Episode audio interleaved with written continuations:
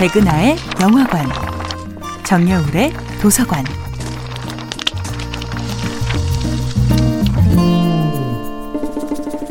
안녕하세요. 여러분들과 쉽고 재미있는 영화 이야기를 나누고 있는 배우 연구소 소장 백은하입니다. 이번 주에 만나보고 있는 영화는 로버트 저메키스 감독, 조셉 고든 레빗 주연의 2015년도 영화 하늘을 걷는 남자입니다.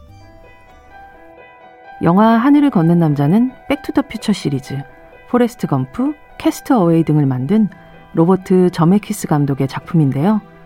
그는 SF부터 재난물, 드라마 등 장르적 쾌감과 무한의 상상력, 그리고 인간에 대한 통찰을 담아내는 우리 시대의 거장이죠. 하늘을 걷는 남자에서도 월드 트레이드 센터 잠입 작전을 통해 범죄 영화적인 즐거움을 안겨주는 동시에 믿기 힘든 동화 같은 이야기로 상상력의 한계를 깨부숩니다. 또한 삶과 죽음의 경계를 걸어간 한 남자의 인생을 통해 살아있는 순간의 환희를 일깨워주죠.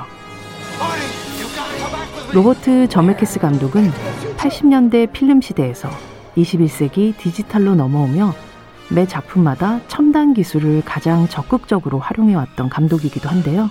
특히 어떤 세대들은 백투더퓨처 시리즈가 보여준 미래에 대한 상상력이 모두 현실화되는 것을 실시간으로 목격하며 지난 30년을 보내기도 했죠.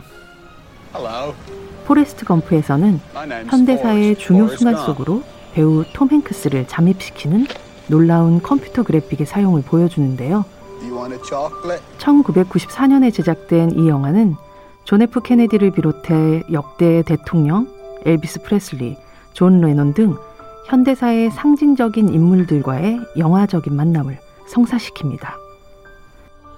실사 배우들의 연기와 애니메이션 기술을 결합시킨 폴라 익스프레스에 이어 3D로 제작된 하늘을 걷는 남자는 그야말로 필리페의 어깨에 앉아 그 고층의 빌딩 사이를 아찔하게 함께 걷는 것 같은 착각이 들 정도입니다. 하지만 이런 첨단 기술의 선구자 같은 저메키스가 말하는 영화 제작의 최고의 기법은 다름 아닌 배우의 얼굴, 그들의 클로즈업이라고 말합니다. 그 모든 기술력을 총동원해 복원하고 싶었던 것은 바로 진짜 인간만이 품을 수 있었던 꿈이었던 것이죠.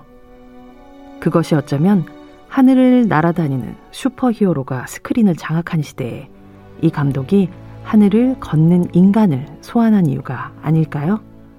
백은하의 영화관이었습니다.